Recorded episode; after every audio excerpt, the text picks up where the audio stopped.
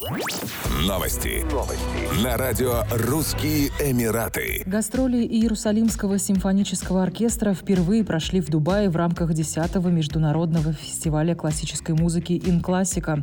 Как сообщил дирижер оркестра Дмитрий Яблонский, участие в фестивале в Дубае коллектива – историческое событие в силу отношений между странами.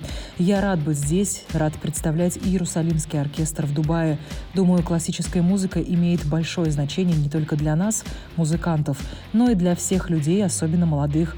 Это важная часть культуры, которую мы иногда воспринимаем как должное, отметил дирижер. В рамках фестиваля коллектив исполнил произведения Вольфганга Амадея Моцарта, Иоганнеса Брамса, Джоачина Россини, Людвига ван Бетховена, Алексея Шора и других знаменитых композиторов. Десятый международный фестиваль «Инклассика» впервые проходит в Дубае с 28 августа по 26 сентября 2021 года.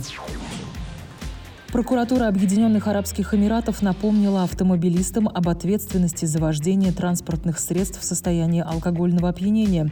Как сообщили ведомстве, нарушители ждут штрафы от 20 тысяч дирхамов и или тюремное заключение. Аналогичное наказание, согласно статье 49 Федерального закона о дорожном движении, ожидает тех, кто садится за руль в состоянии наркотического опьянения.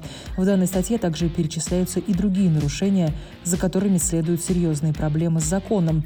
К ним относятся подделка автомобильных госномеров и побег с места ДТП. Ранее в этом году Управление по дорогам и транспорту Дубая сообщило, что в 2020 году было возбуждено 670 дел против автомобилистов, управляющих транспортными средствами в состоянии алкогольного опьянения. Для сравнения, в 2019 году было возбуждено 1080 таких дел. По официальным данным, 38 водителям были предъявлены обвинения в создании угрозы жизни другим участникам участникам дорожного движения, а 17 автомобилистам в нанесении тяжких телесных повреждений другим людям.